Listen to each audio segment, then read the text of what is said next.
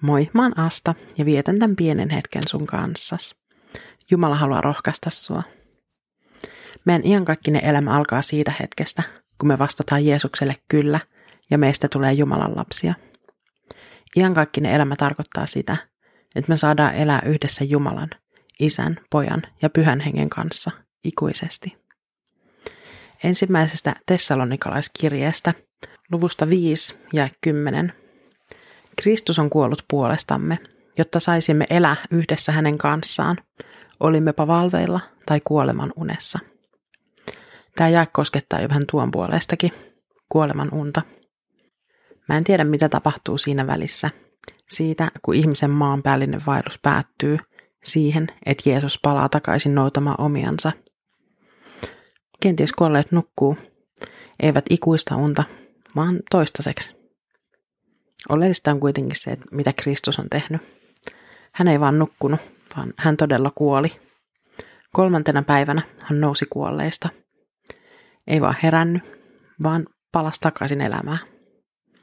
Ja tämän Jeesus teki meidän puolesta. Takaisin tuohon Tessalonikalaiskirjan jakeeseen.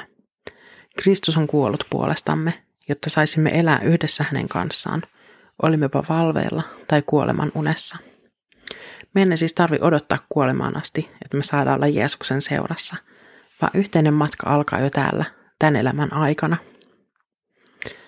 Ja kuten mun kirjoittamani lastenkirjan viimeiset sanat kuuluu, Jeesus samaka itsudemo, dokodemo, ishoni ittekudasaru. Dakara, dokoni ittemo, nanika attemo, kovako näjä Eli Jeesus kulkee kanssasi aina ja kaikkialla – ja sen vuoksi sun ei tarvitse koskaan pelätä mitään. Rukoillaan.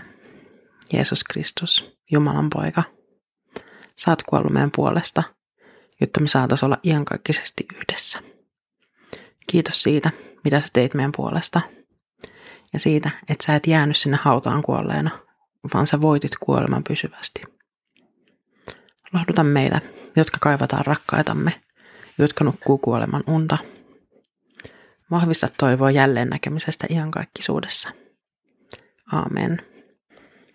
Siunausta sun päivää.